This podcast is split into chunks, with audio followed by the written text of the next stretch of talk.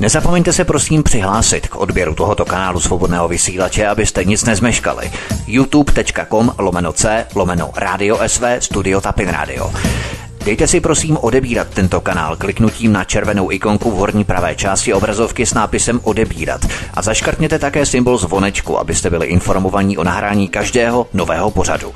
Tím také nepřijdete o čerstvé premiéry a rozmanité kauzy, které můžete dále sdílet na sociálních sítích. Příjemný, krásný, dobrý večer, dámy a pánové, posluchači svobodného vysílače. Od vysílání vás zdraví vítek, já vás tu vítám a doufám, že s námi vydržíte až do konce našeho dnešního programu. Dáváte přednost kapučínu či laté, a nebo raději popíjíte anglický čaj.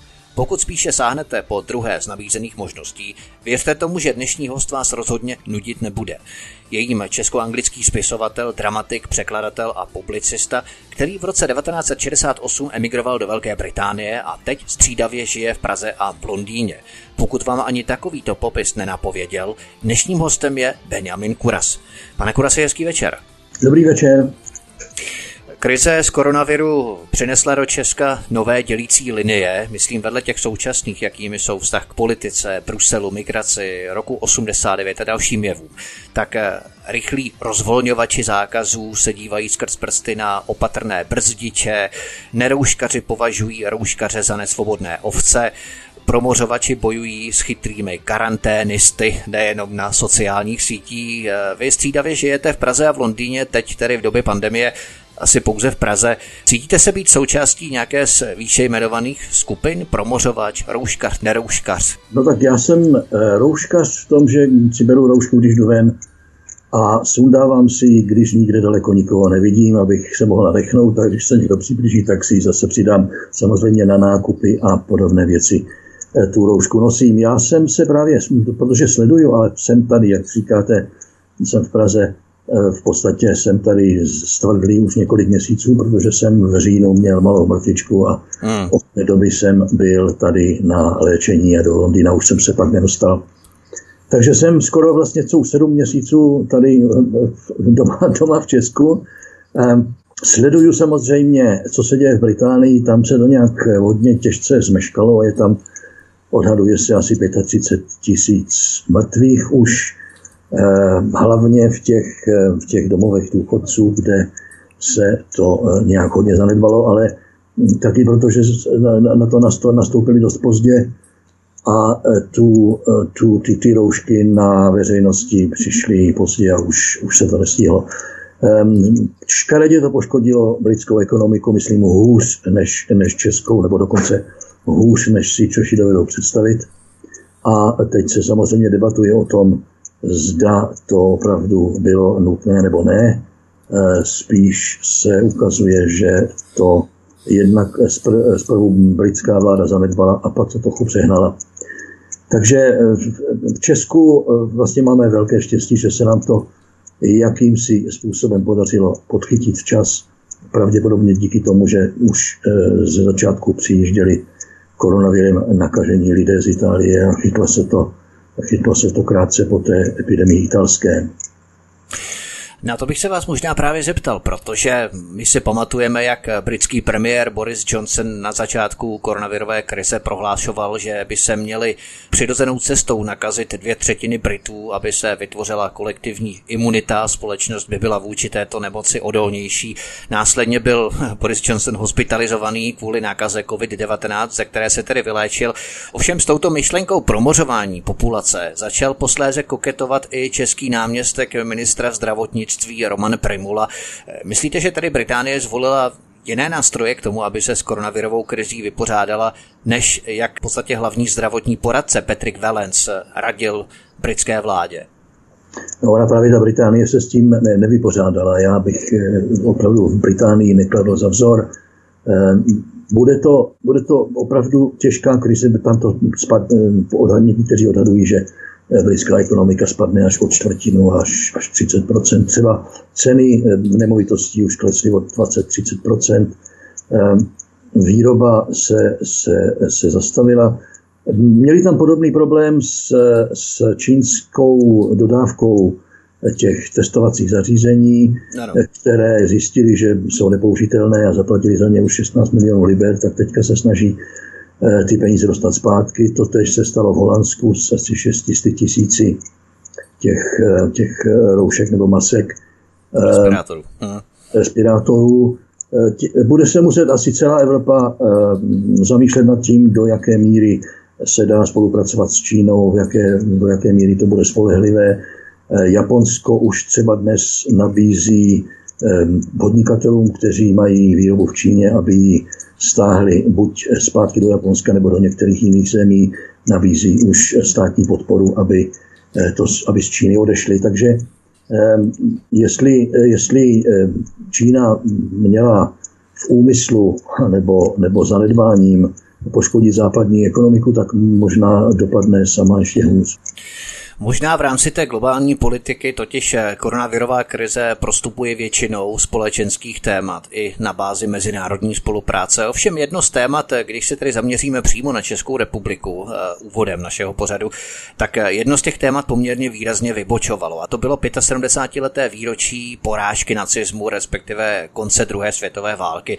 Vy jste ve vaší knize Češi na vlásku uvedl, že dějiny většiny národů se tvoří částečně z legend a mýtů, částečně z podujatého, několika skutečnostmi zdokumentovaných a několika údajných dějných událostí, ale hlavně ze současného koncenzu vnímat kolektivní minulost tak, aby to napomáhalo vytvářet určitý model budoucnosti. Konec citace. E, myslíte, že do tohoto vzorce schématu nahlížení na minulost národa spadají třeba i aktuální třenice kolem oslav 75-letého výročí vítězství nad nacistickým Německem a s tím spojený výklad historie kolem, eh, řekněme, nacistů, rudé armády, Vlasovovy armády, významu maršála Koněva. O čem to podle vás vypovídá? Jsme jako Češi schopní od ideologizovaného výkladu naší národní minulosti? No tohle je eh, přesně eh, nádherný příklad toho, co jste z té mé knihy citoval, že opravdu ty české dějiny se vždy eh, se s každou změnou režimu přizpůsobili výkladu toho režimu, který je potřeboval pro svoje účely. Takže teďka ono v podstatě tady nemáme žádný režim dneska, každý starosta si říká, co chce. Každý politik si eh, vykládá čínské přátelství eh, jako, jako věc, které musíme, které, která je, potřebuje díku, díku vzdání. S Ruskem je tady samozřejmě i určitá skupina, která je proruská a další určitá skupina, která je zase a ta proruská bývá zároveň antiamerická, na tom poznáme, kdo vlastně je ještě eh, fandí západu. Eh, a mě, mě teda opravdu začíná trápit to, to, to, ten počet lidí, rostoucí počet lidí vyslovující e, všelijaké formy antiamerikanismu, čímž myslím e, antiamerikanismu vůbec jako takového ne, ne, eh, ne vůči e, konkrétním politikům, na, na jedné straně Obamu, na druhé straně Trumpa. A e, hovoří se tady pořád o nějaké nebo začíná se hovořit o nějaké samostatné české středoevropské politice, jako by bylo možno v dnešním světě, kde máme několik opravdu silných a e, na, na, na, na, bojově nastavených e, sil, jako na jedné straně Čína, Rusko, na třetí straně Islám, a na čtvrté straně nám tedy zbývá, zbývá spojené, zbývají spojené státy, bez nich Víme, že Evropa by žádnou demokracii už několikrát eh, neměla nebo by ji několikrát ztratila. Tak eh, myslím, že máme na vybranou, eh, v kterém týmu, za který tým kopat a v kterém týmu hrát. A jestliže jsme se rozhodli tedy být součástí západu, který, který vidíme, že, že prochází dekadencí a sebevražednými sklony, tak naší povinností je ne se od něho odklánět k něčemu jinému, protože nic lepšího nikde není, nýbrž se snažit ten západ všemi silami zachránit, tak jako o to usiluje třeba Orbán ve svých projevech eh, stoprocentně pro západních. Myslíte, že Česká republika má ten potenciál, pokud eh, vyhodnotíme, že západní kultura, západní civilizace má tendenci být spíše na sestupu k těm jednotlivým atributům, se můžeme třeba i jednotlivě dostat, těm dílčím kapitolám, proč tomu tak je. A vle, když vyhodnotíme, že eh, jsme dosáhli, dospěli jsme k určitému bodu, kdy už opravdu není návratu, kdy v podstatě si nemůže Západ zpamatovat z toho, do čeho se sám dobrovolně přenesl v rámci několika desítek let generací, tak eh, že by bylo lepší z této potápějící se lodi spíše vystoupit, pokud je samozřejmě ta možnost, protože my v podstatě v rámci civilizace jako celku máme možnost eh, se někam přidat a být součástí nějakého většího celku, u kterého máme třeba i iluzorní pocit, že nás ochrání. Ale proč myslíte, že naše civilizace nebo západní civilizace myslím, ta euroamerická civilizace, pokud budeme brát jako tento celek geograficky, vychovává tu novou generaci, která více než ty generace předchozí trpí pocitem viny, sebemrskačství, sebebičování, flagelanství se tomu říká, obvinováním se za údajné křivdy a zla, které naše civilizace napáchala. A to konec konců spatřujeme i na překreslovačích historie, ve směs, eh, řekněme, adolescentního typu a nulového historického vzdělání, kteří ale byli do svých funkcí zvolení. Hovoříme o těch jednotlivých starostech, takže v podstatě hovoří ústy někoho, kdo je zvolil. Eh, kdy jsme se tedy ze zdravé civilizace podle vás proměnili v tu slabou civilizaci, která se zmítá ve vlastní nejednotě i v přístupu k naší historii, například třeba konci druhé světové války? Ono to šlo velice pomalu už od 60. let, kdy hlavně ve Francii byli vidět ti levicoví politici, levicoví filozofové jako Sartre, který se dal prakticky ke komunismu až, až, až k maoismu. Eh, potom eh, takový Derrida, který eh, přišel s tou dekonstrukcí Ehm, re, relativizovaly se hodnoty, relativizovalo se dokonce i jazyk, takže nevycházelo, nevycházelo přesně jasně, co, co je, co je, setřel se rozdíl mezi dobrým a zlem, nebo mezi záhodným a nezáhodným. Eh, do toho pak eh, přišli, a já jsem opravdu byl, když jsem studoval, tak jsem studoval tu anglickou Beat Generation, básníky, který jsme milovali, protože to byli takový myslní. Eh, ono to ale svým způsobem i oni přispěli k dekonstrukci toho systému, chcete říct middle class nebo bourgeois, nebo toho, co, co drží civilizaci pohromadě, že jej určitým způsobem rozložili, i když ne samozřejmě tak, takovým způsobem jako francouzští levicoví filozofové, ale v tom anglosaském světě, tam se v, v, v Americe a hlavně v Británii se vytvořila silná levicová třída eh, eh, vysokoškolských pedagogů a ta už vytvořila jednu, druhou, třetí generaci levicově smýšlejících eh, studentů, kteří v Americe je to snad už více než 50 Ehm, vysokoškolských, vysokoškolských vzdělaných lidí sympatizuje spíš se socialismem než kapitalismem.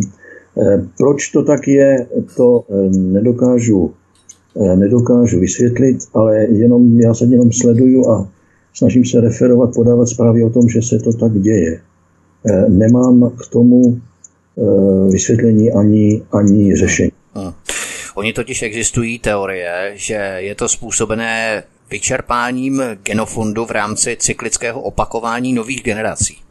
Kdy pokud máme jeden málo obměňovaný genofond, tak po několika desítkách generací se ten potenciál genofondu určité oblasti vyčerpá a překlopí se do autodestrukčního módu, kdy už ty další generace ztratí takovou tu přirozenou obrany schopnost k uchování životního prostoru vlastního druhu. Eh, myslíte, že už jsme právě v tom bodě, kdy jsme vyčerpali ten počet cyklů zdravých generací našeho genofondu, že jsme prostě ztratili ten obraný mechanismus hájení vlastní identity, kultury a území?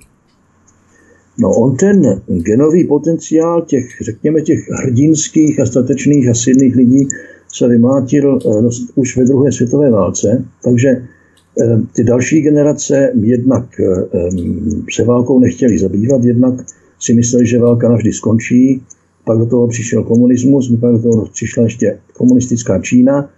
Dnes se ještě do toho k tomu přidává, přidává militantní islám a eh, ten, ten, ten já nevím, jestli se to dá mluvit vědecky o genofondu, je to spíš, já bych to bral spíš psychologicky, než, než geneticky. Hmm. Prostě je, jsou, je už několik generací neochotných eh, se s životem poprat. Já jsem se nedávno díval na zajímavý film o, o Disney, jak Walt Disney um, um, má dělat, chystá se dělat ten film o Mary Poppins. A on tam vypráví o svém dětství, jak osmiletý kluk ve sněhu musel tatínkovi pomáhat rozdávat, eh, rozdávat noviny a nosit je do, do uh, obydlí, uh, i třeba s rozbitými botami a, a, nedal, ne, a táta mu nedovolil žádné pohodlí. To znamená, že tam, tam vznikla generace, která byla zvyklá od malička se s životem rvát, s, být, být zvyklá na nepohodu a my máme dnes tou generaci už, která je, je zvyklá na to, že všechno jí půjde snadno, všechno, všechno je, eh, je pro ní připraveno, nebude se muset ničemu bránit a pak se dostane do, třeba i přijde do školy, malé děti přijdou do školy nevybavené základními, eh, základními sebe disciplinujícími předpoklady. A i v rámci obrany, obrany sebe sama, v rámci šikany, protože teď se hodně rozmáhá šikana, ta byla vždy, ale stále méně a méně žáků se dokáže ubránit nějakému soustředěnějšímu útoku svých silnějších eh, souputníků. No dřív ještě, dřív ještě bývali aspoň někteří siláci, kteří měli smysl pro spravedlnost a ty své slabé kamarády hájili. Eh, to byla taková foglarovská, skautovská eh, etika ještě, ano, ano, ano. na níž vlastně stojí celá západní civilizace. Západní civilizace od biblických dob je postavená ne na e, vítězství nejsilnějšího, ale na tom, že nejsilnější chrání slabé před e, ještě silnějšími. Vy jste totiž říkal, že spousta té levicové ideologie, e, sebemrskačství, sebedestrukce, tak vzniká právě nebo má jádro, to základní jádro a kořeny právě v levicové ideologii marxistů, neomarxistů a tak dále. Ale shodneme se asi na tom, že Spolek Evropské unie, bruselské politbyrum, někdo to i tak říká, je prolezlé velmi početnou skupinou těch eh, politiků, kteří spíš inklinují k tomu levicovému smýšlení. Zatímco navzdory tomu všemu uvalili embargo na Rusko, na Vladimíra Putina, který je také deklarovaný nebo interpretovaný jako ten, který je levicový, levicové Rusko a tak dále. Proč nemá Evropská unie vůli ke spolupráci se stejně levicově smýšlejícím Ruskem, ale naopak eh, se absolutně kontrastně rozcházejí ve všem, v čem se možné rozcházet je. Levicová ideologie v podstatě v Evropě není to tež, co řekněme levicové smýšlení v Rusku, nebo čím to je podle vás? Já nevím, jestli se ruskému režimu dá ještě říkat levicový. Je to, on je to postavené taky na návratu k, na, k ruskému na, na, nacionalismu nebo na národovectví, eh, které Putin eh, velice silně dává najevo, a i návratu k pravoslavné církvi. Takže jestli se dá Putinově režimu říkat levicový, eh, nevím to už, to už to, myslím, že tadyhle už to, to, to levicová, pravicová to dělení neplatí. Evropa je, taky nevím, jestli se dá říkat dneska levicová. Já bych tomu říkal konzervativní a, a liberální, no, liberálně, liberálně, levicově liberální, neomarxistická. Ale, ale ten, Putin, ten Putin toho neomarxismu v sobě moc nemá. Já mám dojem, že on se vrací ke starému ruskému canskému imperiálnímu myšlení. Možná ještě kapku oligarchie, abychom tam mohli přimíchat do toho koktejlu. O, oligarchie samozřejmě, no, to, vláda silných. V Rusku je vláda silných. Hmm. Ještě. A spousta lidí samozřejmě tím trpí, protože ta levicovost tam asi není tak rozšířená do, do té pomoci, pomoci slabým.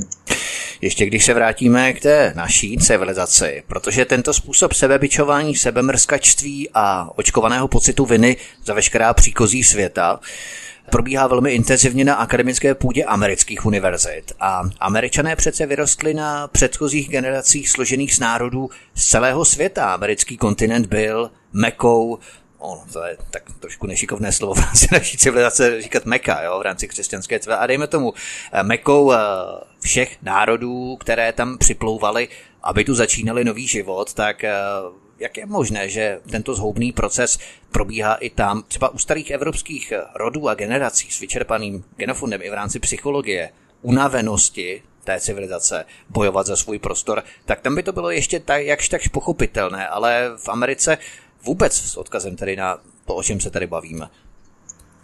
No, Amerika ještě za svůj prostor je ochotná bojovat, eh, má, má na to taky velký rozpočet a má dnes prezidenta, který um, dá najevo každému, že Amerika si nenechá všechno líbit, jak se ukázalo v Iránu nedávno. A hmm. um, tu, ty, ty, těch 8 let Obamovy vlády to, tu, tu, tu americkou sílu podkopalo tím, že že hodně spolupracoval s, s tím islámem, že dával najevo sympatie s, s radikalizací islámu, nejenom islámem jako takovým. A e, dokonce, jak se ukazuje dneska, se hodně kšeftovalo s Čínou za, za Obamovy vlády. Vidíme, že ten, ten, ten, ten virus byl možná e, kdysi součástí, součástí amerického výzkumu, který se jak se říká, outsourcingoval do Číny, jako se tam outsourcingovala téměř všechna výroba, dokonce se zjišťuje, že 80% amerických léčiv se vyrábí v Číně, což je jako katastrofální, kdyby, kdyby Čína chtěla Ameriku položit eh, na, na lopatky, taky, taky přestane dodávat eh, ty léky, které tam ale vyrábějí americké firmy. Ono to je asi podobné, jako když eh, Rusko nás má tak říkají v hrsti v rámci dovozu ropy a plynu který vlastně proudí z Ruské federace do Evropy, do poloviny Evropy. Eh, Norsko by to asi všechno neutáhlo stejně tak jako South Stream přes Turecko, eh, z Iránu a tak dále. Každá strana z toho má nějaký profit. A i když v podstatě oni by mohli zavřít filiálky ohledně amerických společností v Číně, které vyrábí léky a distribuují je do Spojených států amerických, oni by vlastně také ztratili zisk, to znamená, že to je taková win-win eh, situace. No, já myslím, že všichni zjistíme, že, že budeme muset z té Číny vracet, vracet výrobu zpátky do Evropy. Já pamatuju Itálie, kdy si vyráběla takové nádherné řemeslné věci, dneska už tam jdete a, a všude, všude vám prodávají eh, taky i tam, už i tam čínskou výrobu, kožené, kožené boty skoro nikdo nenosí, každý nosí nějaké ty botasky, které jsou sice na italský design, ale zřejmě vyráběny v Číně. Eh, eh, dokonce, já si vzpomínám dokonce, dokonce všechny, jo, v Číně se dokonce vyrábějí všechny ty, ty palestinské, ty, ty, ty, ty šátky, eh, které, ty takové ty eh, revolucionářské eh, palestinské osvobozenecké šátky, jaké nosí Arafat, to se všechno dneska vyrábí v Číně.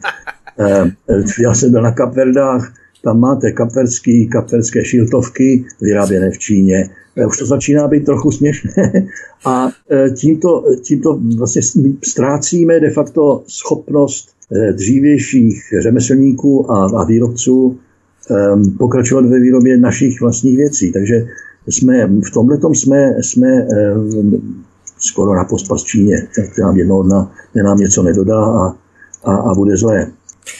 Říká česko-anglický spisovatel, dramatik, překladatel a publicista Benjamin Kuras, který zůstává stále naším hostem u nás na svobodném vysílači. Od mikrofonu vás zdraví Vítek a po písničce jsme tu opět zpátky s vámi a budeme pokračovat. Hezký večer a dobrý poslech. Benjamin Kuras, česko-anglický spisovatel, dramatik, překladatel, publicista, je stále hostem u nás na svobodném vysílači. Od mikrofonu vás zdraví Vítek. Na jednom tichomorském ostrově žijí lumíci a ti, když se přemnoží, tak se z té kolonie vyčlení skupina neznámo podle jakého klíče a skočí do moře, spáchá sebevraždu. Není tím symptomem úpadku naší civilizace i to, že také na rozdíl od předchozích generací, našich předchozích generací, mají evropské rodiny jedno, dvě dítě, běžně se chodí na potraty, antikoncepce je standardní součástí výbavy žen Zatímco muslimské rodiny mají dětí pět nebo i více a sami imámové se konec konců často nechávají slyšet v mešitách s tím, že přebijeme, přečíslujeme Evropany vagínami našich žen. Ale ono to je vlastně i u našich předchozích generací, kdy bylo zcela běžné mít 4, 5, 6 dětí. A není to konec konců tak dávno. Čím to je? Najednou dvě děti už je luxus, Lepší je mít psa nebo kočku než dítě. Děti se dávají homosexuálním párům. Umělé oplodnění žen kolem 40 let věku je obrovským biznesem než přirozená cesta otěhotnění ve věku, já nevím, 20 až 30 let. To jsou přece zhoubné procesy, které se ale vyzdvihují jako co si progresivního. Spohodlněli jsme, to je prostě tím, že jsme spohodlněli, jsme líní a ne, eh, nechceme se potýkat s životem, nechceme vychovávat děti k tomu, aby se potýkali se životem.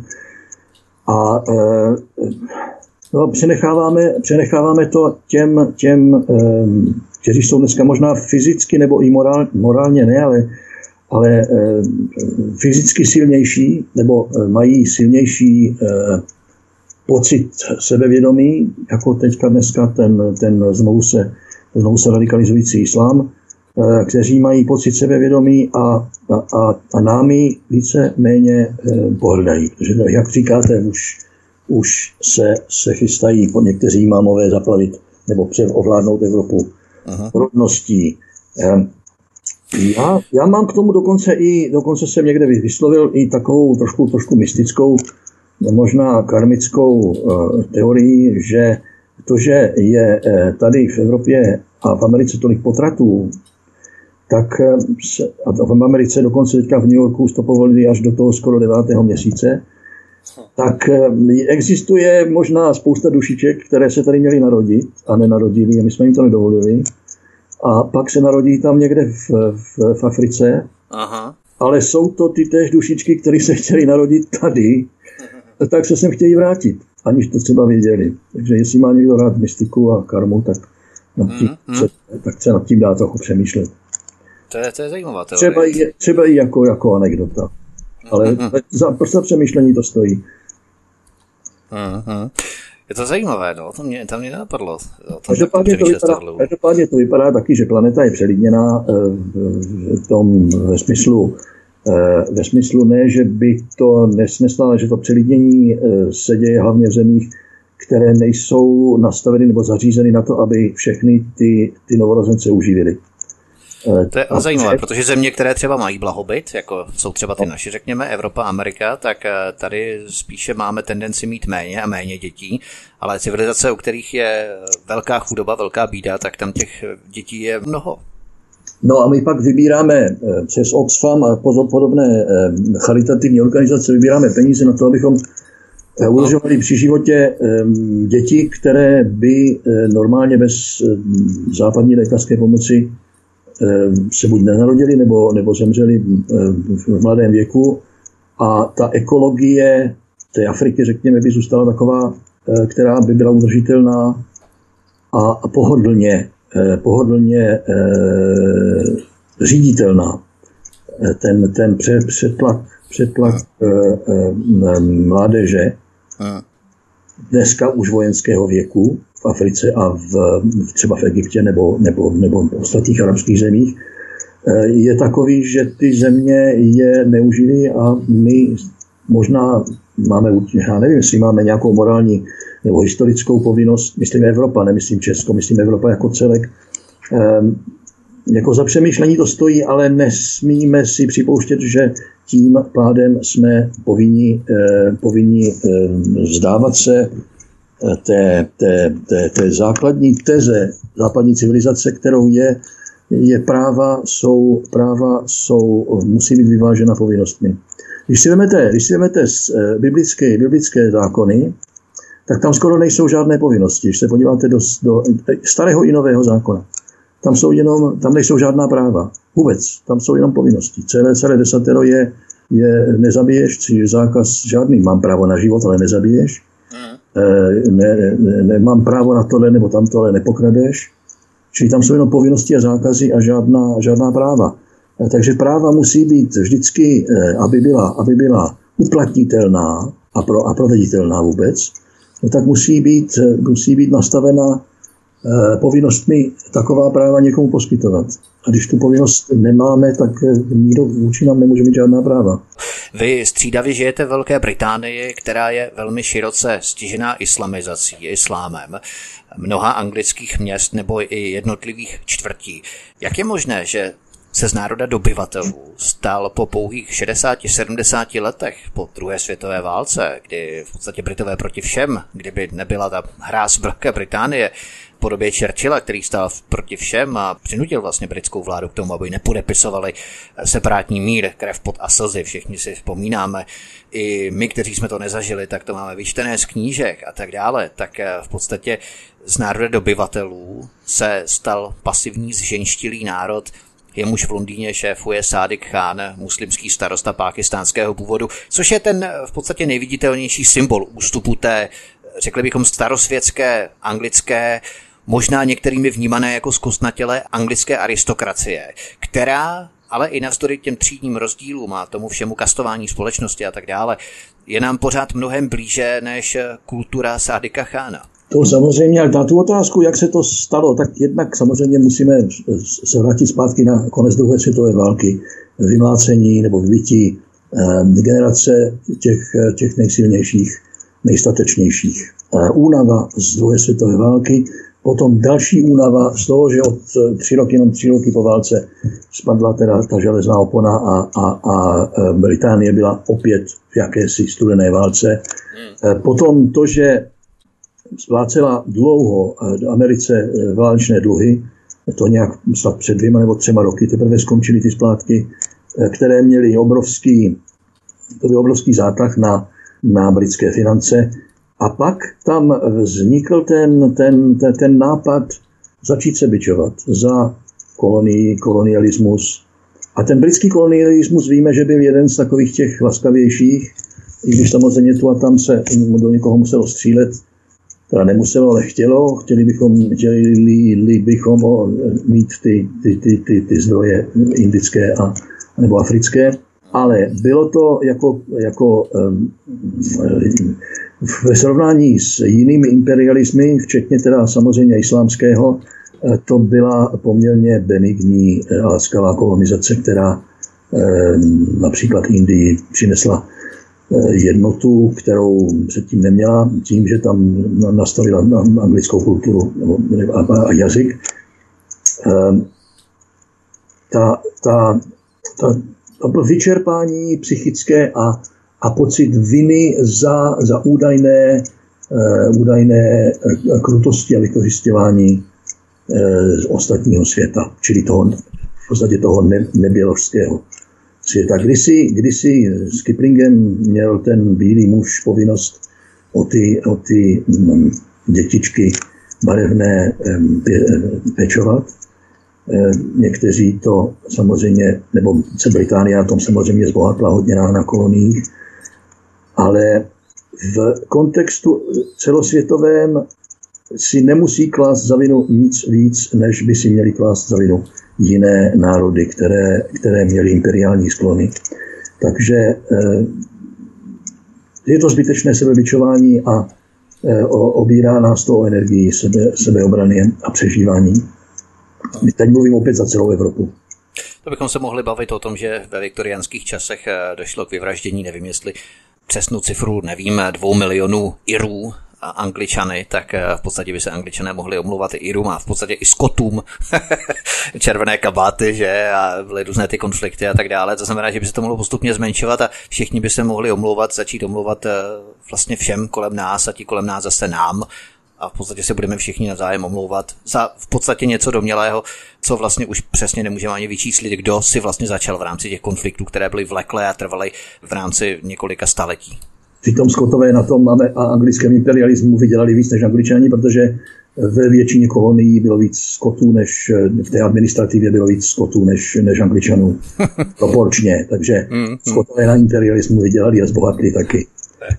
Takže ta jednota s tou, s tou, s tou britskou korunou, anglickou korunou eh, Skotům vlastně pomohla víc, než by, než by na tom byli, kdyby zůstali sami jako oddělený stát. Proto myslím taky tam nakonec i v té tom referendu nakonec o těch 5% se rozhodovalo pro to, aby zůstali v, ve společné unii s, Brita- s Anglií. My se tady bavíme třeba o paralele kolem druhé světové války. Kdo na tom podle vás nese tu největší vinu na nízké porodnosti, natalitě, když tedy odhledneme od těch hledisek, co se týče psychologie, civilizace, únavy, z toho vychovávat další generace, vlády, třeba které nevytvářejí příznivé podmínky pro mladé, bílé, pracující, heterosexuální rodiny, aby se nebáli mít děti, že by tu situaci nemohli nebo nebyli schopné ekonomicky zvládnout, utáhnout, ale na druhé straně štědré sociální stimuly pro cizácké kultury na úkor nás, kteří odvádíme, anebo v případě starších generací už odvedli společnosti velký díl svojí celoživotní práce a společnost by jim to měla vracet v podobě dostatečné penze. Zatímco cizím příslušníkům, kteří nevytvořili žádné hodnoty pro naši společnost, vlády ještě tře odměňují sociálními benefity. Nesou tedy vlády hlavní díl odpovědnosti za to, že se lidé zdráhají mít děti, protože i za třeba obou světových válek, první, druhé světové válce, byla velká porodnost, velmi velká. A to nikdo přece nemohl říct, že by byly nějaké příznivé pro rodinné podmínky ve válečném útlaku, vysoké úmrtnosti, bídě a nouzi. Tak ta nízká porodnost dnes má asi nějaké i hlubší kořeny, hlubší příčiny, než jenom v podstatě, že vlády, na rozdíl třeba od prorodinné politiky Viktora Orbána, kterého jste tu zmínil, takže vlastně naše vlády sice takové podmínky nevytvářejí, ale není to pouze jaksi jedno hledisko. No Orbán právě eh, vydal eh, nějaká opatření, která mají pomáhat novomanželům daňově nebo daňovými, eh, daňovými a to tež se chystal Salvini v Itálii, Aha. kde nějakým si záhadným trikem byl zbaven vlády, ale asi se do ní vrátí, protože tato vláda tam dlouho nevydrží. No, mělo by to, tohle by mělo být součástí daňového systému ve všech evropských zemích. Doporučil bych to, ale jako nejsem politik, takže do toho nemám co, nemám co mluvit. A my se pořád motáme kolem jednoho tématu, totiž to je ta, to téma um, úpadku západní civilizace a, a, a, a toho poddávání se, se těm nebezpečím zvenčí. Já myslím, že bychom měli zabrousit třeba i do takových jako co z té Číny vlastně se dá dovážet. Já jsem, si, já jsem napsal několik článků, několik knížek o taoistickém čínském sexu, který je jediná věc, kterou bychom z Číny měli, měli dovážet. Taoismus a ne maoismus. To je, eh, já jsem přišel totiž při tom průzkumu eh, na to, že eh, západní, západní přístup k sexu je centralistický. Centralizuje se na ta na ty, na ty, na ty, na ty centrální orgány, zatímco, zatímco uh, čínský, ten taoistický, ale ne čínský, ten taoistický, rozšiřuje blaho do, celého, do, celé, do celé oblasti um, tělesné i, i duševní. A já jsem zjistil, že centralizace vede k totalismu, totalitarismu. A chceme-li, chceme-li pěstovat demokracii, tak musíme i změnit přístup k tomu sexu, což, což, by znamená, což znamená jednak zpomalování k tomu, aby, aby se eh, blaho, eh, blaho šířilo do celé bytosti ženské, protože blaho ženské eh, vytváří energii, která udržuje vesmír pohromadě, říká taoistická filozofie.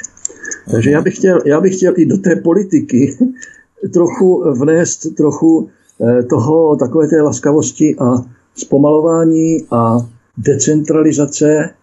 Eh, budeme mít k tomu mnoho příležitostí, protože nevíme, jak politický systém bude vypadat po, po eh, obnovení, obnovení normálního provozu, po, po až koronavirus odejde, jestli odejde. Ale doporučoval bych tedy se podívat ne na, když už teda dovážíme věci z Číny a, a chválíme um, prezident i předseda vlády i ministři chválí Čínskou lidovou republiku za její pomoc, tak podívejme se na některé čínské tradice, které by nám k něčemu pomáhaly a ne nás e, poškozovali.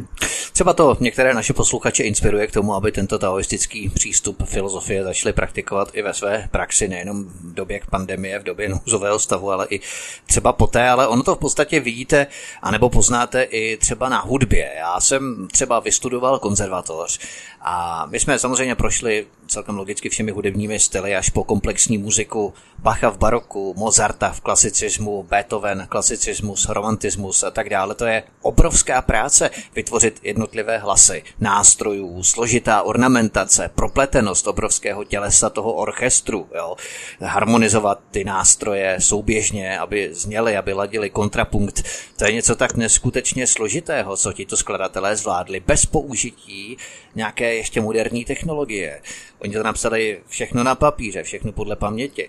Zatímco dnes v komerčních rádích slyšíte muziku, kterou byste zbastlili za pár hodin. Pravidelné bouchání, dupání, žádná melodie, která vám uvízne třeba v hlavě, zanechá nějaký příjemný dojem. To třeba dělal Karel Gott jo, s jeho takzvanými belkantovými zpěvy, melodičností italského typu. To je, to je důležité, krásné nosné melodie, vyzařující alfa vlny, spokojenost, klid, pohodu. Jo. To dnes eh, skoro nemáte, tak eh, to umění i co se týče malířství třeba, dnes frčí abstraktní umění, street art, jo, kdy posprejujete nějakou popelnici a nebo vyvěsíte trenýrky na hradě. To přece není jenom jakési, řekněme, staromilské konzervativní povzdychávání, že kdysi tráva byla zelenější a holky krásnější a tak dále, ale eh, tam jsou nějaké hlubší souvislosti v tom. Na tomto právě eh, hlavně tom hudebním, eh, hudebním umění a hudební tradici Evropy je vidět, jak ta evropská civilizace je důležitá, jak je bohatá, jak je promyšlená a propojená harmonicky i na tom klasickém, klasickém umění výtvarném. To, co vidíme dnes, ten postmodernismus, tak to je takzvaný postmodernismus, už máme post, postmodernismus, je v podstatě postaven opět na pohodlnosti, lenosti, lenosti dát se do práce, takové, která by vytvářela něco, když se, když se podíváte třeba, jak dlouho Michelangelo dělal ten strop tam, nebo Rodin, jak dlouho dělal tu svou sochu, a vy dneska máte, někdo vám někde vystaví tady eh, rozestanou postel v londýnské galerii, což je umění, když to dostaneš, teda má být umění, dostanete do galerie, nebo ty jednoduchosti, které dělal uh, Andy Warhol, já tomu říkám Warholismus nebo Warholismus, ten měl heslo, ten dokonce razil heslo, umění je to, co vám projde. A když dokážete oblbnout dostatečný počet lidí, že je to něco umění, tak, tak, to, tak se to prodá. To se podařilo už potom od těch... Ale to byl zase výsledek druhé světové války. Abstrak, ta abstrakce přišla v podstatě až v druhé polovině. V té první polovině ještě se dělalo umění jako surrealismus, kubismus, které byly propracované a viděli jste, že ten malíř umí malovat. Aha. Potom na Jackson Polokovi už nepoznáte, jestli umí malovat nebo ne. Tam už ty, ty, ty post, po, post, post, poválečné abstrakce už, tam už to není poznat. E, a nevadí to. E, v hudebě dneska vám někdo na, za, za půl hodiny natočí na, na, na syntetizátoru Jasně. E, něco a ono se to, ono to náhodou třeba má nějakou melodii, která se chytne, nebo má to ten určitý rytmus. Já vždycky šílím, když, když já poslouchám hodně klasik Praha a, a, a mohl bych se zbláznit, když tam přijde ten um, Philip Glass, něco od Glase. To je piano, kde máte akord, akord, akord a znovu. Pětkrát znovu stejný akord. A říkají tomu minimalistická hudba. No to je tak snadné složit. E, a Philip Glass to jako byl jeden z těch, který to vymyslel. Ono to, ono to zní dobře, když to je třeba jako hudba filmová, tak to tam zní jako dobře. Ale když to máte poslouchat na, na jednou 8-9 minut, jako podbarvení je dobrý, ale ne přesně, jak by to člověk měl na, primárně vnímat. Jako na téže stanici, která vám hraje Mozarta, Bacha a Lista a Rachmaninová, jako to jsou tak jako, teda Rachmaninov nebo List, to jsou tak krásně komplikované skladby eh, a, a, a, a virtuózní piano a najednou vám do toho tam jde jeden akord, dva akordy, tři akordy, čtyři akordy a znovu a znovu. Já to vždycky vypínám na 10 minut a pak se k tomu vracím zpátky. Při práci si to někdy pouštím, když mě, když mě, když mě z ní nic nenapadá, tak, tak poslouchám klasiku. tak to vás možná třeba inspiruje a nakopne k něčemu. Ale taky pro vidět třeba, když si vezmete ten, ten, ten pop uh, a rock, uh, ještě těch 50. 60. let, no tak to byla ještě melodická hudba pořád, že Elvis a, a, a Beatles, anebo takový Kings, to byly, to byly nádherné melodie, ti kluci psali ještě.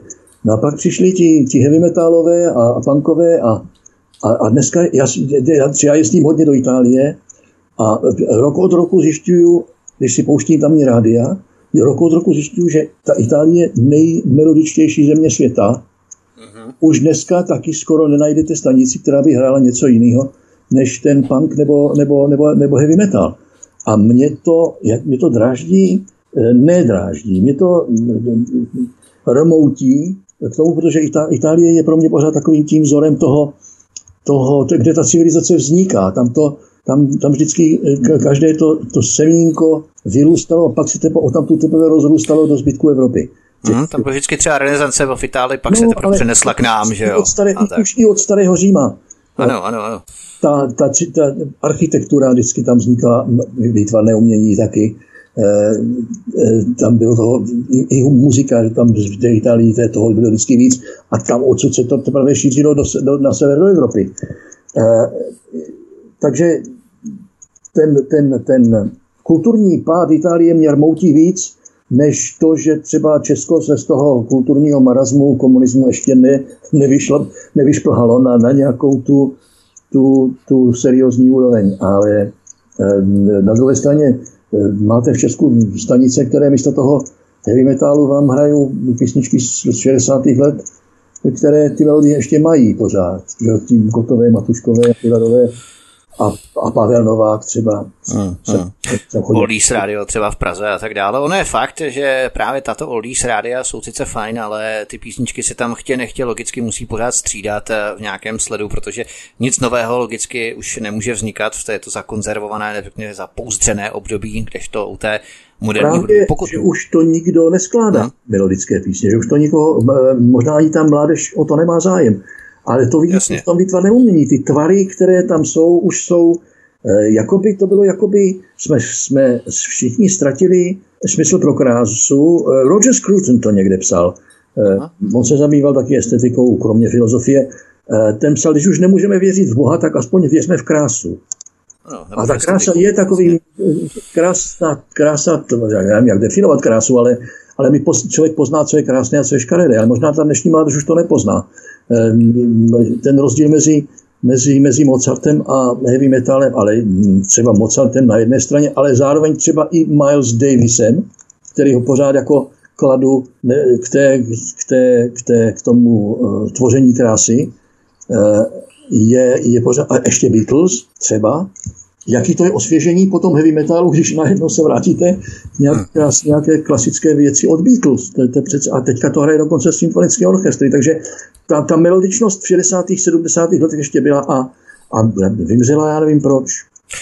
To není to, že by se nám ta muzika nelíbila, ale já jsem třeba skalním fandou skupiny Queen a když hodnotíme rozdíly mezi tou hudbou, tak ta hudba skutečně povznášela duši, měla takové jakoby odra- ozdravné účinky, chlácholila duši, i když byla třeba tvrdší, Brian May to často rozbalil na ten horulý speciál, že jo.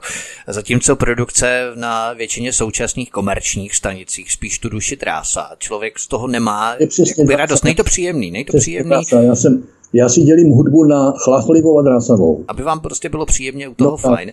Ty regenerační účinky té hudby, aby tam byly opravdu patrné. Když třeba sedíte v restauraci, to je taky známá věc, a výjimečně ta reprodukce v té restauraci neřve tak, že neslyšíte skoro ani vlastního slova, na tož pak toho, kdo sedí před vámi, naproti vám.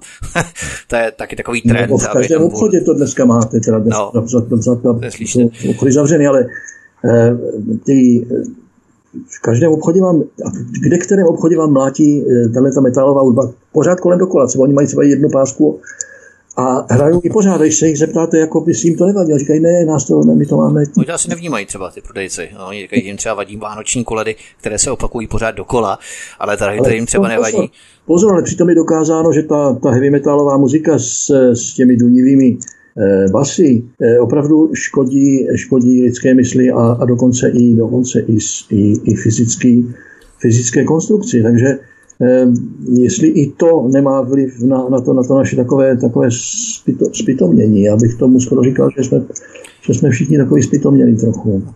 Potom jsou lidé popudliví, nervózní, takový, no. že dokážou vystartovat z nuly na sto, takový choleričtí v podstatě, no. si toho všimnou i delší dobu, ale myslím, že to napsal jenom na konci tohoto vstupu, napsal, já nevím, kdo to byl, asi Aristoteles, pokud chcete změnit kulturu národa, změňte nejprve jeho hudbu a v podstatě by se to vázalo k jakému umění. Já, no já ho ve svých knížkách taky přesně tenhle ten citát ve svých knížkách jak zabít civilizaci uvádím. To je jedna z, jedna z těch, jeden z těch útoků na civilizaci. Změňte jeho muziku, a druhá je, a to, to, to hodně cituje Solženicin, nebo Solženicin to dal do, do oběhu, um, vymažte mu paměť. Chcete jít finálu, vymažte mu paměť. Takže změňte mu muziku a vymažte mu historickou paměť a zničíte národ. Dodává Benjamin Kuras, česko-anglický spisovatel, dramatik, překladatel a publicista, který zůstává stále hostem u nás na svobodném vysílači. Od mikrofonu vás zdraví Vítek. Přeju vám hezký večer, doufejme, že se vám naše debata líbila. My jsme se trošku jaksi zasekli u té muziky, ale po písničce se vypravíme dál i na další témata. Hezký večer. Benjamin Kuras, česko-anglický spisovatel, dramatik, překladatel a také publicista. Zůstává stále hostem u nás na svobodném vysílači. My vás zdravíme po třetí u nás na svobodném vysílači. My se tu bavíme o naší civilizaci, o tématech, která mají velký přesah na té horizontální linii předávání dědictví dalším generacím. A to se konec konců týká i anachronistického celku, bych řekl, zvaného Evropská unie. Protože zhruba před dvěma týdny v Česku proběhla taková absurdní minikauzička ohledně angličtiny, úrovně angličtiny ministrině financí zahnutí Ano Aleny Schillerové, která hovořila spíše Čenglish než English. Pokud jste ji slyšel, nevím, musela vám to asi trhat uši, ale já bych se spíš chtěl dotknout něčeho jiného. Nepřijde vám, že v tomto celku, anachronistickém celku, jak jsem nazval, Evropské unie, je oficiálním jazykem angličtina, když už vlastně s odchodem Velké Británie z Unie, tak v Unii není žádný anglicky hovořící stát. Výjima tedy Irska, kde je ta angličtina částečná a řekněme uměle aplikovaná, protože tam je irština hlavním jazykem. Já jsem sice také angličtinář, tak jdu také tak trochu proti sobě, ale nepřipadá vám to tak trošku zvláštní teď? Ne, protože angličtina se stala univerzálním jazykem takovým, jakým kdysi bývala latina um, pro celou Evropu, protože Většina národů se učí angličtinu jako první cizí jazyk. Kdy, eh, bývala to francouzština jako diplomatický jazyk ještě do, já nevím, do toho poloviny 20. nebo začátek 20. století. Francouzštinu tehdy uměli dokonce i samozřejmě i angličané se ji učili.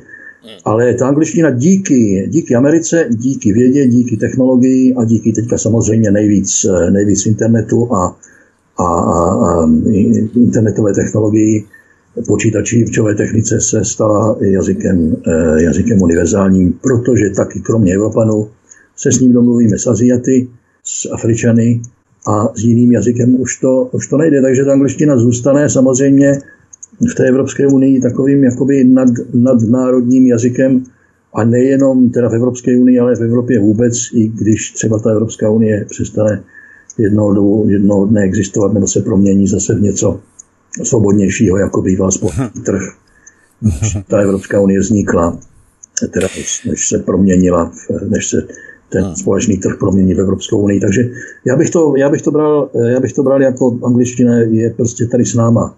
S námi bude asi natrvalo nebo na mnoho generací, než ji nahradí, já nevím, třeba čínština nebo arabština, ale na, na to si ještě dlouho počkáme. Ježiš, to je, dejte pokoj.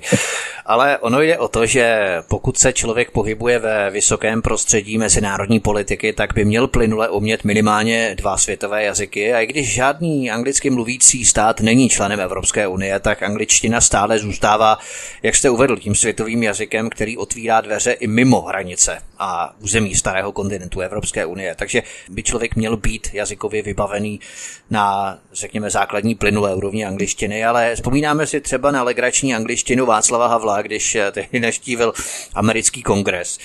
Takže ta kauzička kolem angličtiny Aleny Schellerové měla spíš za cíl znovu atakovat a řekněme vzít si na mužku nějakého člena Babišovy koaliční strany ano, než v podstatě cokoliv jiného.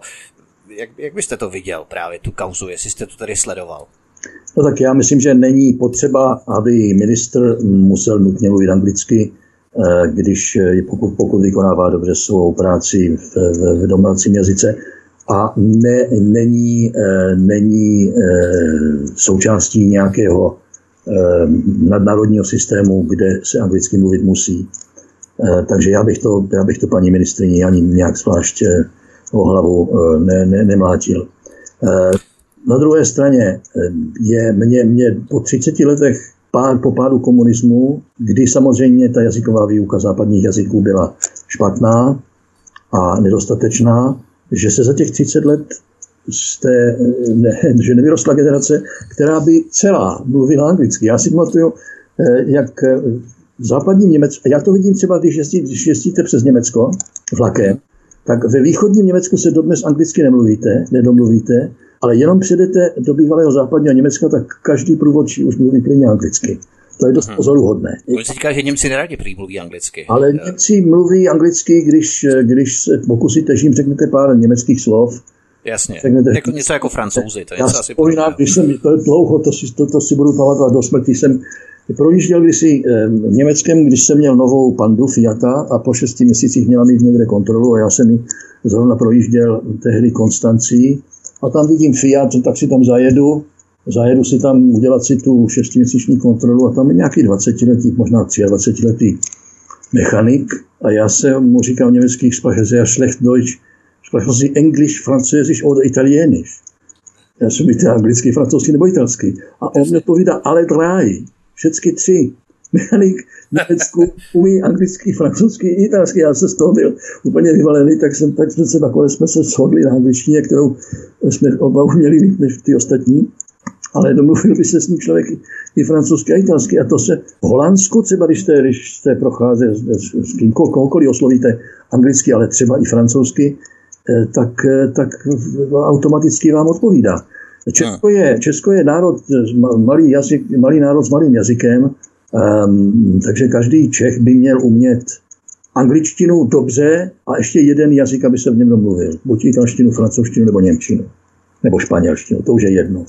Jasně. Ale eh, s tou angličtinou nakonec se, dom, se domluvíte všude. Tahle pulvární kauzička ohledně úrovně angličtiny Aleny Schillerové proběhla totiž na české mutaci televizního kanálu Prima CNN, který je hodnocený jako řekněme, prodloužená ruka takzvaného amerického deep stateu. Z jaké strany podle vás vznikla poptávka po české mutaci televize CNN. Protože my jsme tady třeba v České republice měli českou mutaci Svobodné Evropy, Radio Free Europe, která byla v češtině zrušená už před více než 20 lety, stejně tak jako třeba česká redakce BBC, která byla také zrušená, jejímž dlouholetým spolupracovníkem jste ostatně byl i vy sám. A teď najednou přichází americká CNN. Proč? Jaký to má podle vás význam nebo logiku? Nemám tušení, ale osobně se mě to týká, protože já jsem, možná nevíte, eh, já jsem jednu dobu eh, byl, eh, Prima měla, měla internetový magazín, který založila tehdy šéf-redaktorka Jitka Obzinová, mm-hmm. brilantní redaktorka, která chtěla vytvořit takový nějaký proti, protipol proti té politické korektnosti české televize a českých eh, internetových médií, tak eh, si tam eh, nabrala několik takových těch politicky nekorektních, politicky nekorektních známých autorů, jako jsem byl já, nebo třeba Petr Žantovský. A... Petrem Žantovským taky máme pořady, anebo třeba byla bohužel už zesnulé kávičky Terezy Spencerové. No, ta tam byla taky. No pak do toho, pak do toho vstoupila CNN, navázali tedy tu, tu, ten společný podnik CNN Jitka Obzinová odešla údajně z, tedy z osobních důvodů. Byla odejita. Byla odejita, no a, a, no a krátce na to, já už jsem byl v Itálii nedovolený a sedím v autě dostávám telefonát, že tedy od zítřka už nemám nic posílat, takže, eh, takže jsem ten, a Petr Žantovský to dostal nějak zároveň se mnou a potom odcházeli ti ostatní. Jasně. A, takže eh, a já jsem, no, dokonce jsem tehdy napsal takový článek, kde jsem který pak nevyšel už, který um, zaznamenával z amerických médií uh, pokles sledovanosti CNN a stížnost uh, na CNN na různé fake news uh, týkající se hlavně, hlavně antitrampovských nařčení a Aha. podobných, takže, takže možná i ten článek přispěl k tomu, který nevyšel samozřejmě, přispěl k tomu, k tomu mému odejítí, odejítí. Eh, takže já samozřejmě CNN sleduju delší dobu, bývala to kdysi, to bývala dobrá stanice před nějakými 15, 10 lety ještě. A stala se z ní opravdu taková ta nej obamovštější, nej eh, Clintonovsko, Sorošovsko, eh, antiamerická, skoro antiamerická. Všichni víme, co máte na mysli, přesně tak.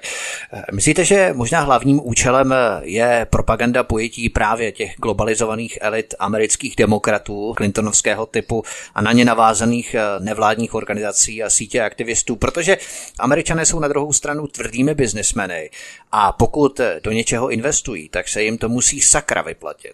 V čem se jim to vyplatí u nás? Co myslíte, že je tím hnacím motorem ten jejich business plán, řekli bychom? Já Proč to strkají tolik peněz? Jo? Nemám tušení, ale já mám, já mám spíš pocit, že to byly peníze primy, které do toho šly a CNN do toho spíš, spíš, spíš přišla s, s programem s, a, a technickým vybavením. Technickým vybavením Aha, a mezinárod... takže samozřejmě klasicky my investujeme peníze. A mezinárodní spravodajství. Já si právě myslím, že ty peníze byly od primy. Protože Prima byla, byla v, v, v, v ziskové pozici do té, do té doby, nebo je stále. No, tak to uvidíme, jestli jim to stále vydrží. Tak jsem to uh, aspoň rozuměl, že byla, protože, protože Jitka Obzinová tehdy řekla, my, my, na, my na ten magazín máme peníze, tak, tak ho chceme rozjet. Ten, ten myslím, ten psaný, psaný internetový magazín. Takže ty peníze tam byly a teď jsou teď možná právě věnovaný na, na, na eh, zprávy z CNN, ale Aha proč se, proč se takhle, takhle úplně o 180 stupňů změnila politika primy, to netuším, no kromě toho, že se tam změnil personál a možná, možná, možná majetnické vztahy, nevím. Eh, opět eh, před několika týdny byla na CNN vysílaná třeba panelová diskuze, to jste určitě také zaznamenal. Ono se to jmenovalo, tuším, jak koronavirus eh, fakta a obavy. A vedle všech renomovaných odborníků, doktorů, vědců a řady expertů na zdravotnictví se toho pořadu zúčastnila i klimatická aktivistka Greta Thunberg. Takže ta agenda narrativ kanálu C1 spolu se svým zaměřením, laděním i třeba skladbou hostů. Všechny tyto atributy skládají dohromady v podstatě tragický obraz komedie, který kromě dobrého zdroje zábavy a obveselení nemůže českého seriózního diváka přece ničím zaujmout. Je to víceméně druhý kanál ČT24, bych to tak mohli nazvat. Hmm.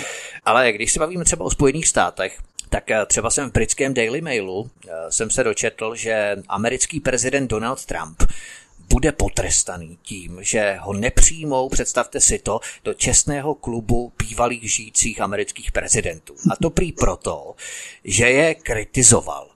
Oni, oni Trumpa sice také kritizovali, ale oni můžou, ale Trump nemůže. Jo? to je důležitý. Takže e, taky máte takový plíživý pocit, že když jste na té správné straně v úzovkách, tak kritizovat můžete, ale když jste vytěsněný na okraj společnosti právě těmi správnými skupinami, tak vaše kritika bude po zásluze potrestaná podobně třeba jako u Donalda Trumpa.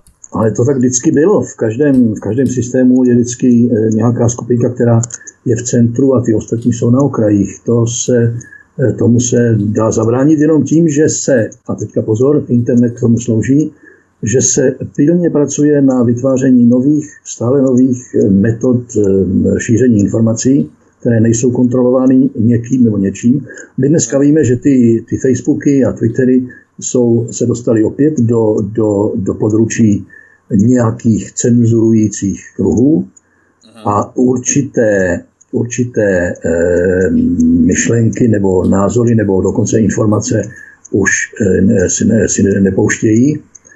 Takže eh, je potřeba stále vymýšlet nové, eh, nové necenzurovatelné nebo nechytitelné. Je to jako já, když si vzpomínám, když, jsme, když byla sovětská okupace, já jsem byl v Olomouci, což jsem byl když zaměstnanec Pražského rádia, tak jsem byl v Olomouci a tam se vytvořila, eh, ze všech těch regionálních malých studií, se vytvořila síť s 15-minutovými vstupy, aby ty ruské hledačky nepřišly, odkud se, nepřišly na to, odkud se vysílá. Eh, takže si to tehdy předával jedno město po druhém, vydrželo to skoro týden. Eh, tak, tak, takže to, to, to by vlastně jestliže vám zredukují nebo cenzurují Facebook a Twitter, no tak musíte začít s něčím novým a potřebujete k tomu samozřejmě finance, ale já myslím, že je na světě pořád dost finančně e, silných lidí, kterým záleží na tom, aby svoboda informací pokračovala dál a nebyla, nebyla potlačena ani politiky, ani, ani biznisem. Ono to možná taky pramení částečně z toho, že ty minulé režimy si víceméně na nic nehrály, ať se jednalo o nacismus, fašismus nebo komunismus, po případě třeba i islám, tak eh, ty režimy tvrdí v podstatě, že ta naše ideologie je ta správná a všechny ostatní jsou špatné a ty budeme vytěsňovat. Když to ten současný režim našeho takzvaného kapitalismu nebo demokracie, můžeme to nazvat i liberální demokracie, jak oni rádi přikládají to adjektivum k tomu, že liberální demokracie přívlastkem, tak eh, tento režim si vlastně hraje na to, že všechny názory si můžou navzájem konkurovat v rámci demokracie a ten nejsilnější zvítězí. Ale to není pravda, protože vidíme třeba v přístupu k migraci, že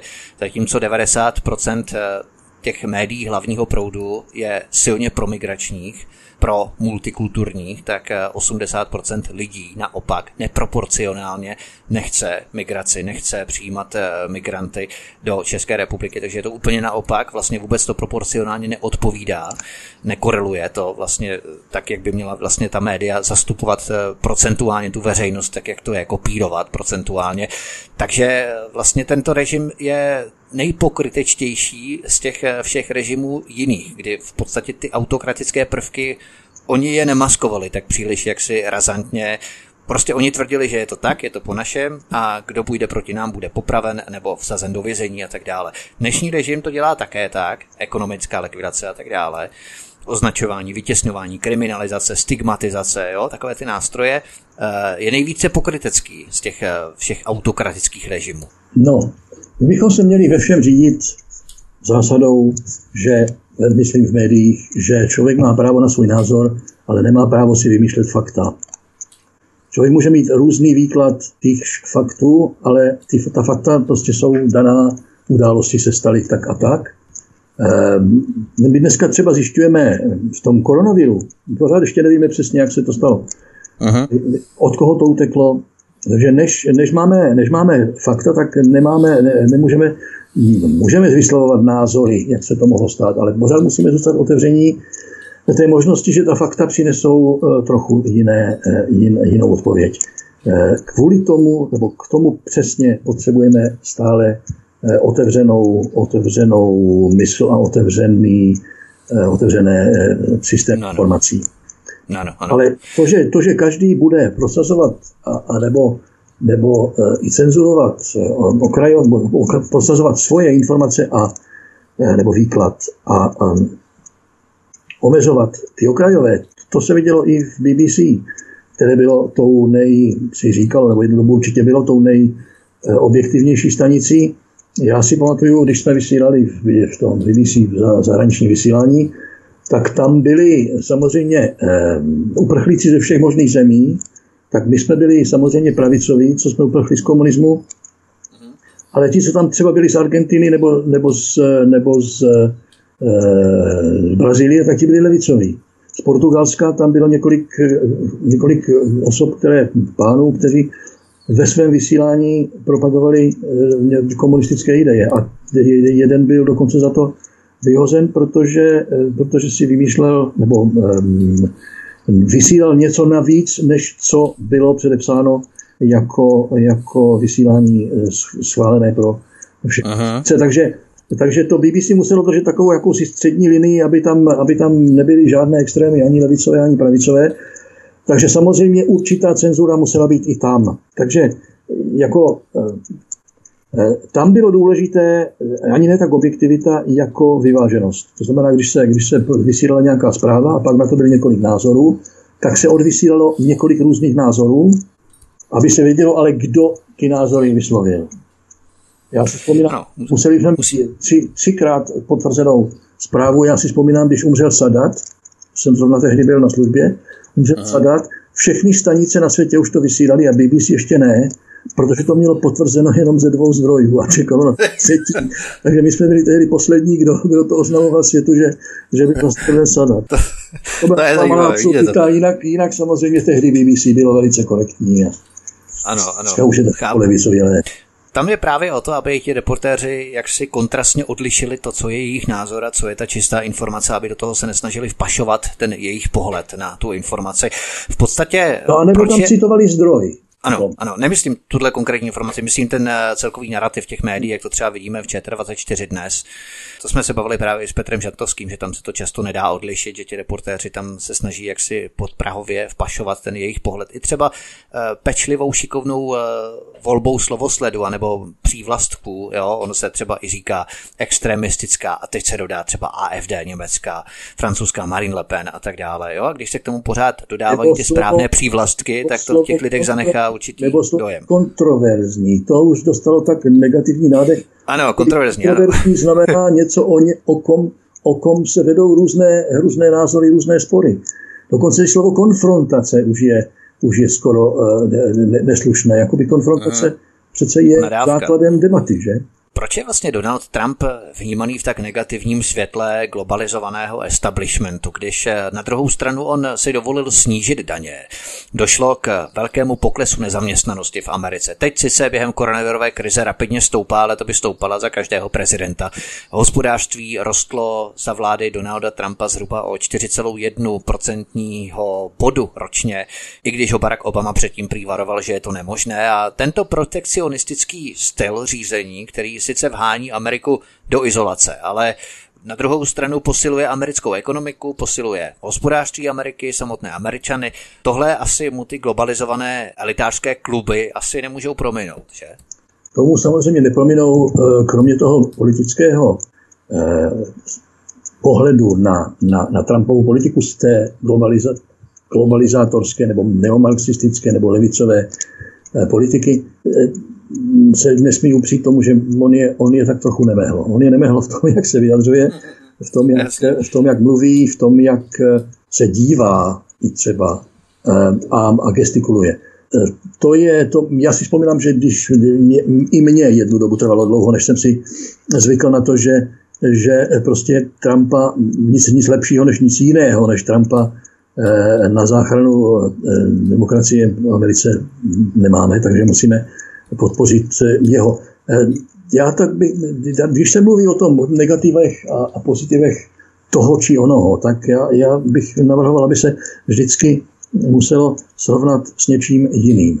Jestliže je někde něco, eh, co, co, co nám nesedí, jako třeba, ne, ne, třeba nám vadí, eh, já nevím, multi, multinacionální mm, korporace americké, Aha. které ovlivňují americkou politiku vůči nám, a nám se to nelíbí, tak si říct, no ve srovnání s čím? Já co máme na vybranou? Ano. No, a když máme na vybranou Čínu, Rusko nebo Islám, no tak, tak nám nakonec nezbývá, než, než hrát fotbal s tím ne, nemehlem um, Trumpem, že? který nakonec je, je, je ta jediná zbraň, kterou, kterou teďka eh, americká demokracie má na, na záchranu před z levicově z marxističtělou demokratickou stranou. Benjamin Kuras, česko-anglický spisovatel, je hostem u nás na svobodném vysílači. Po písničce vstoupíme do posledního kratšího vstupu našeho vysílání. Zdraví vás Vítek a který vám přeje hezký, dobrý poslech. Česko-anglický spisovatel, dramatik, překladatel, publicista Benjamin Kuras je po čtvrté hostem u nás na svobodném vysílači, po čtvrté nikoli po řadě našich vysílání, ale ve čtvrtém vstupu našeho pořadu. Nespatřujete paralelu mezi Donaldem Trumpem na levé straně Atlantiku, nikoli na levé straně politicky, teď mám na mysli čistě geograficky, a Borisem Johnsonem na pravé straně oceánu, kdy jeho usilovné kormidlování Británie k realizaci Brexitu nakonec slavilo úspěch, že se prostě formuje nová třída politiků, kteří se odklánějí od slučování do obřích celků, centralizovaného řízení z jednoho centrálního politbyra. Ať už se jedná o jádro Evropské unie, v Americe NAFTA, severoamerická smlouva volného obchodu, v Ázii je to Asian, ASEAN, v Africe třeba Africká unie, že prostě tito politici se vrací k tomu starému rozložení světa. Sice volný obchod, ano, volný obchod fajn, ale žádné další kompetence zasahování do pravomocí národních vlád. A právě Donald Trump, Boris Johnson jsou právě tito politici, kteří vyvažují to centralistické řízení a vyvázali i eh, Spojené státy Velkou Británii z těchto celků. Ehm, Já bych se vrátil k tomu, že ta Evropská unie nebo ta na, na, Severoamerická unie nepřispívá k, jednak nepřispívají k volnému obchodu, protože volný obchod by měl fungovat i s ostatními zeměmi. Takže jsou, de facto, jsou to de facto kartely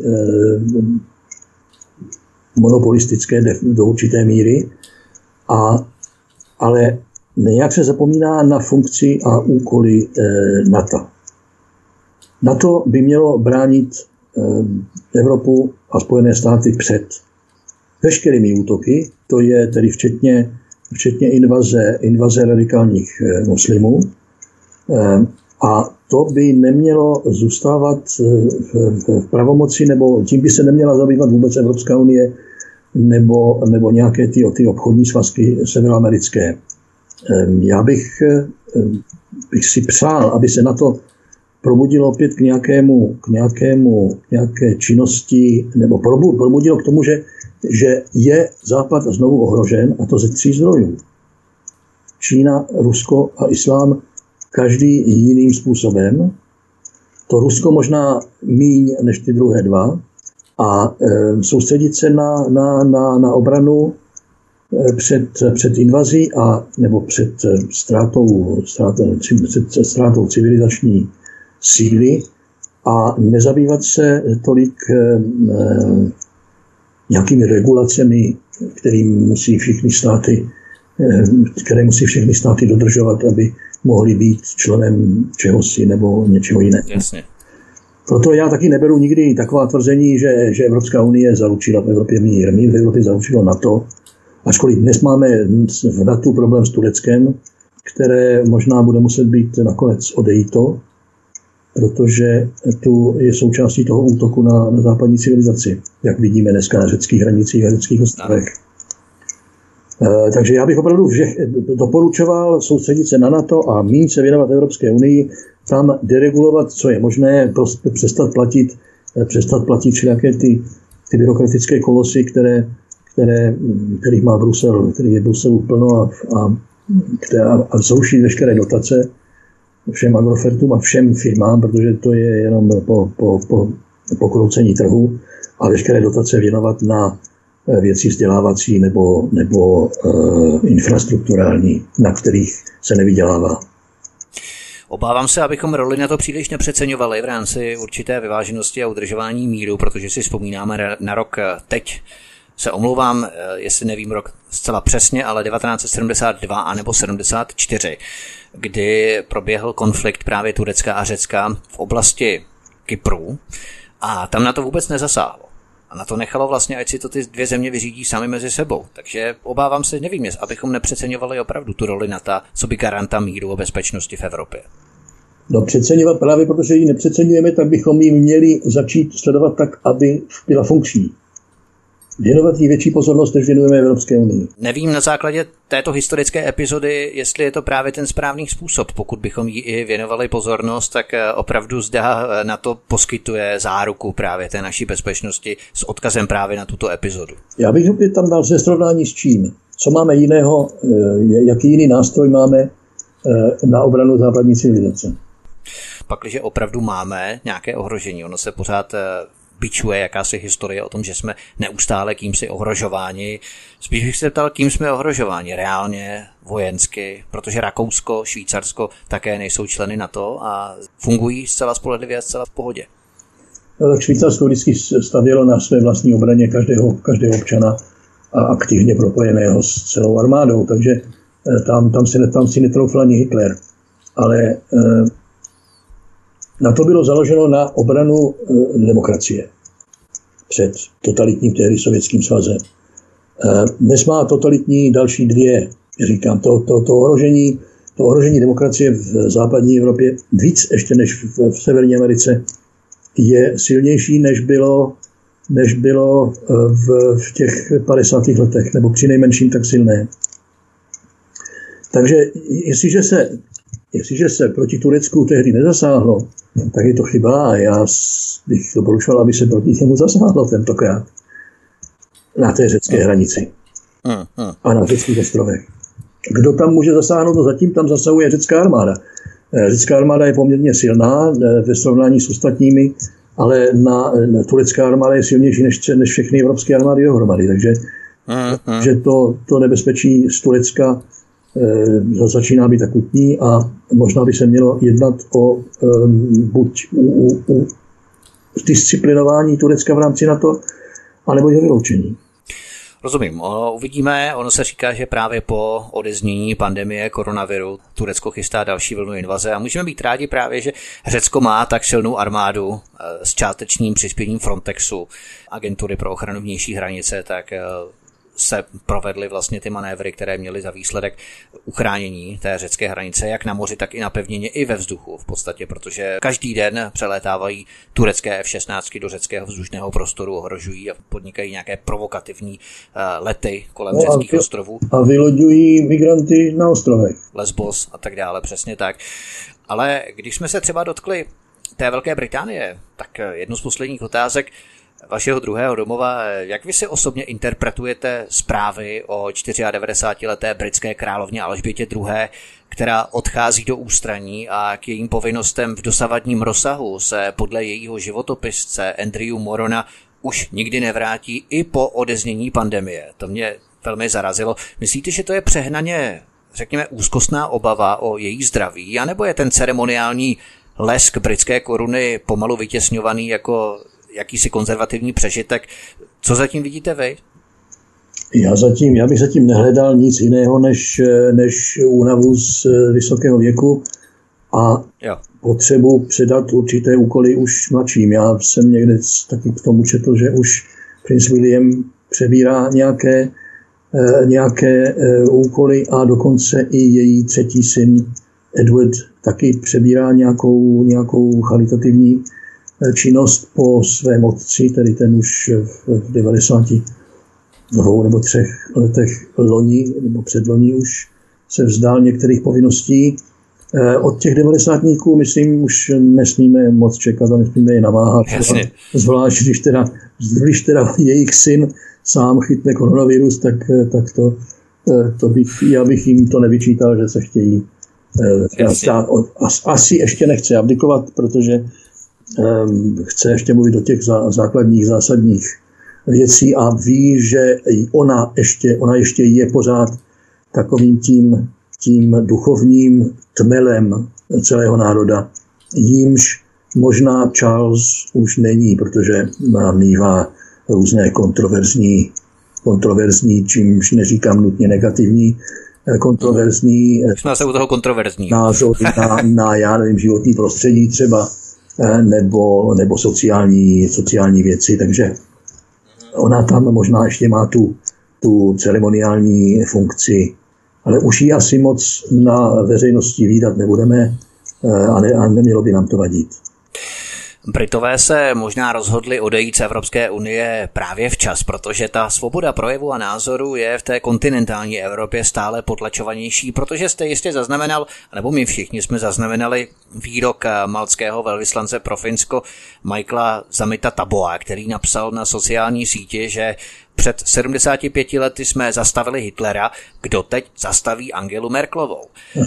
Ona naplnila Hitlerův sen ovládat Evropu. Na Češ musel tento velvyslanec po šesti letech své funkce rezignovat. E, to se možná dostáváme právě k té správné kritice, kdy na té správné straně můžeme kritizovat cokoliv, ale jsou určité modly nebo ikony, které jsou nekritizovatelné, myslím na té oficiální úrovni. Tento výrok nám v podstatě i ukazuje, že roli Německa vnímají Malťané z půlmilionového ostrova si na Středomoří nebo ve Středomoří stejně, jako my, co by bezprostřední sousedé Německa. Není to takové příznačné i teď v době nouzového stavu, kdy Brusel ukázal svou naprostou neschopnost sjednoceného postupu Evropské unie, kdy každá země jela eh, doslova na svou vlastní pěst.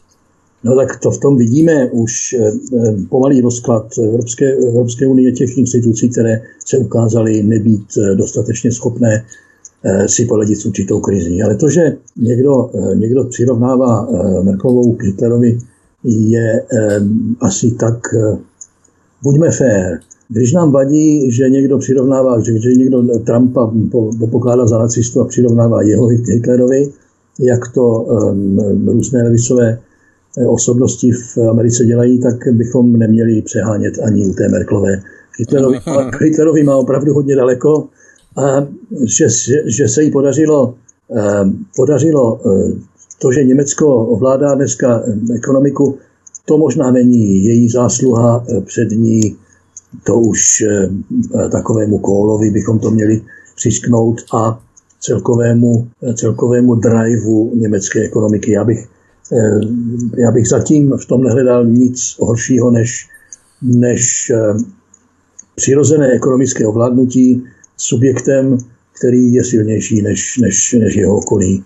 Eh, na tu, na tu politiku si musíme dávat samozřejmě pozor, jak bude na ostatní Evropu působit Merklova s tou svou, tím svým otevřením hranic samozřejmě způsobila Evropě velký problém. V celé Evropě eh, dokonce si myslím, že se dá říct, že porušila, eh, porušila zákon a ústavu, když nekonzultovala parlament. Eh, to za, za, to měl, za to měl někdo navrhnout, aby byla, aby byla svržena nebo odstoupení, protože myslím, že dokonce to mám někde potvrzené od nějakých německých právníků, nějakých studií německých právníků, že porušila ústavu. No, kdo přijde po ní, to ještě nám úplně není jasné, jak se bude chovat, protože ona téměř vymítila kolem sebe veškeré schopné a vlivné politiky, takže že zůstává, po ní zůstane vákuum. Nevím, nevím, jak se bude Německo chovat a nevím, kdo tam nastoupí. Když se vrátíme k tomu výroku a možná vám položím takovou záludnou otázku úplně na konec našeho rozhovoru. Když se vrátíme k tomu výroku malckého velislance pro Finsko, hraje Německo podle vás výraznou roli tedy v ovládání Evropy, centrálního Berlína, co jsme si řekli.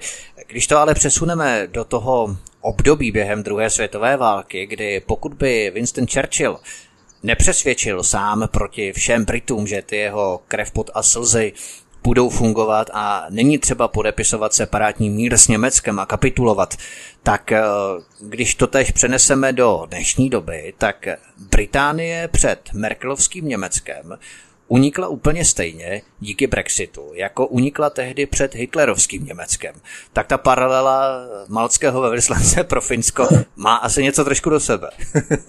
No, já, já myslím, že to není řízeno z Berlína. Merklová používá, nebo celé Německo dneska využívá Bruselu, aby tu práci dělal za ně. Tedy bruselské administrativy a, a, a celé, celé byrokracie Evropské unie. Takže taková prodloužená ruka Berlína. Protože, no, protože má taky, je to, je to nejlidnatější stát a podle toho rozmíš, rozložení eh, hlasovacích eh, bodů, tak má, má nejsilnější Eh, nejsilnější eh, hlas na ovlivnění eh, evropské politiky. Tím, druhý, to tím druhým je Francie samozřejmě, která v podstatě musí poslouchat, co Němci řeknou, protože je na nich ekonomicky závislá. Dva historičtí rivalové, Berlín a Paříž, teď no, spolu nebudou, tvoří tandem. Spolu nebudou válčit, ale je, je to Německo-Francii ovládlo ekonomicky. Ano. Přičemž možná ta Francie pomohla Německu trochu kulturně, ale ale eh, taky už eh, myslím, že Němci získávají na jedné straně, na jedné straně je tam obrovský silný, silný ten, ten pocit viny, který znemožňuje eh, otevřenou debatu o čemkoliv, co, co eh, směřuje k nacionalismu nebo národovectví nebo, nebo, nebo hrdosti na to, co Německo dosáhlo, než, než nastoupil Hitler. Ehm, připomeňme si, že to patřilo mezi nej, nejaktivnější kulturně, filozoficky, vědecky eh, nejaktivnější národ v Evropě, který přinesl hodně vynálezů a dobré kultury a hodně dobré muziky. A, ale bohužel teda se to musí všechno profiltrovávat těmi 12 lety e, toho absolutního šílenství, kterému propadl. A už se z toho nějak, já nevím, další tři nebo čtyři generace se toho úplně nezbaví, takže má to neštěstí, že, to, že všecko, co Německo udělá, bude profiltrováno v, v, v očích ostatních Evropanů právě těmi 12 lety, takže eh, ale jako pokládat, eh, pokládat Merklovou za, za obdobu Hitlera je, je přece jenom to přehnané. Nemáme žádného Karla Velikého, kterému se podařilo porazit muslimy ve Francii, nemáme žádného Churchilla, který dokázal přesvědčit Brity, aby nepodepisovali separátní mír s Hitlerem.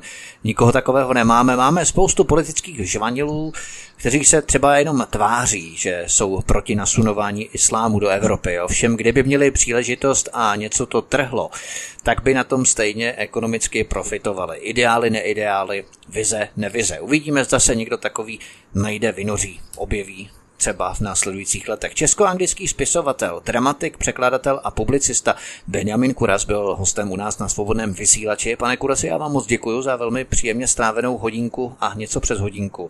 A doufáme, doufám, že se u mikrofonu svobodného vysílače setkáme i někdy příště třeba. Děkuji, milé rád. Tento i ostatní pořady si, milí posluchači, můžete stáhnout nejenom na stránkách svobodného vysílače, ale zavítejte i na náš YouTubeový kanál youtube.com lomeno c lomeno radio sv studio tapin radio. A tady prosím klikněte na pravé horní tlačítko, které máte umístěné na pravé horní části obrazovky s nápisem odebírat, abyste odebírali tento kanál a nezmeškali jste tak žádný z našich pořadů, které pro vás chystáme. To by bylo všechno od mikrofonu vás zdraví Vítek, přeju vám příjemně strávený zbytek dnešního večera a těším se s vámi příště opět naslyšenou. Hezký večer. Prosíme, pomožte nám s propagací kanálu Studia Tapin Radio Svobodného vysílače CS. Pokud se vám tento nebo jiné pořady na tomto kanále líbí, klikněte na vaší obrazovce na tlačítko s nápisem Sdílet a vyberte sociální síť, na kterou pořád sdílíte. Jde o pouhých pár desítek sekund vašeho času. Děkujeme.